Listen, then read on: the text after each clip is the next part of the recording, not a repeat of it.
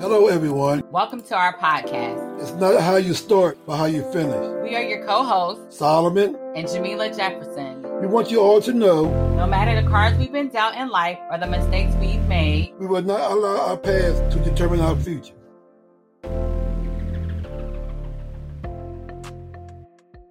My name is Solomon Jefferson, and I'm the co-host of the new podcast called It's Not How You Start, but How You Finish. My wife and I came up with this title because although we had different experiences, some bad, some good, and some ugly, we will not allow our past to determine our future and will encourage others not to as well. I was born in a small town in Sussex County, Delaware, and lived with both parents. I was the youngest of five children, but I knew my parents loved me.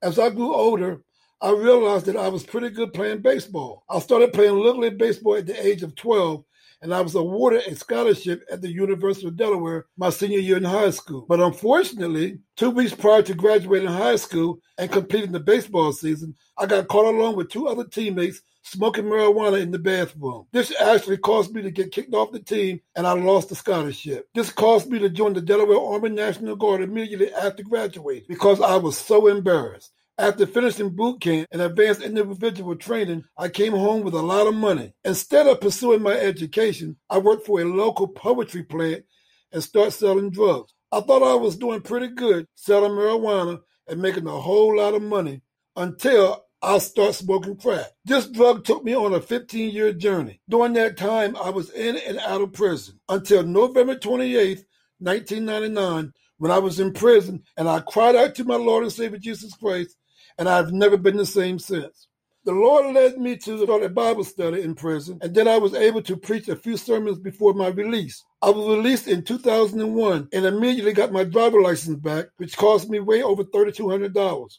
I went to college and got my bachelor's degree. I was a volunteer with Prison Fellowship Ministry from 2002 until 2017 and was able to preach four times a year at the same prison I came from. I took over the ministry that my father started and led it for 12 years, helping the least of these. My father started the ministry in 1997 because of the addiction problem we had in our community. But he passed on November 28, 2000. Shortly after his death, I took care of my mother for 13 years, who had multiple sclerosis, and she died in 2017.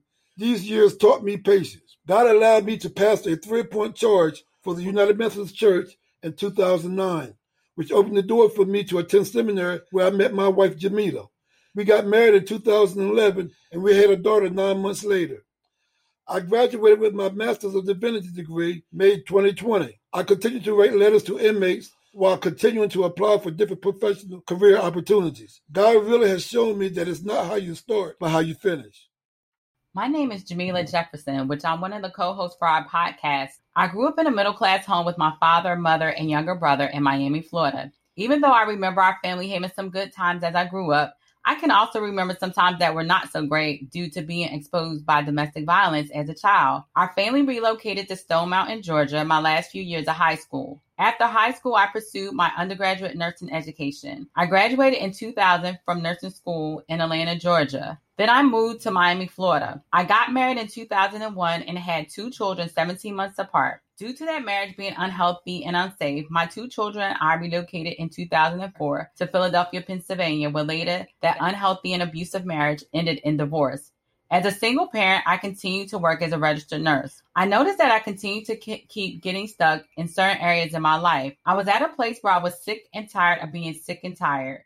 Then I came to a point in my life when I was ready to completely surrender and rededicate my life to my Lord and Savior Jesus Christ. Once I seriously rededicated my life to living for Jesus Christ, I continued to receive different supports, help, education, awareness, and so forth that allowed me to continue to keep growing and striving to be and do better.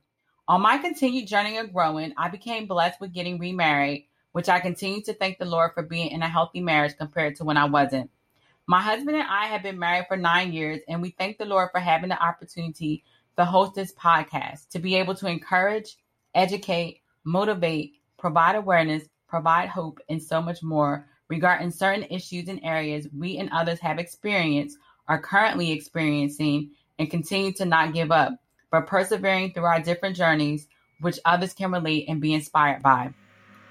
So, no matter the cards we've been dealt in life or the mistakes we have made, It does not define who we are or where we are going. It is just a part of our story and the journey that God has us on to not only learn from these different experiences, but to sometimes be able to help support, encourage, and inspire others who may be going through similar situations.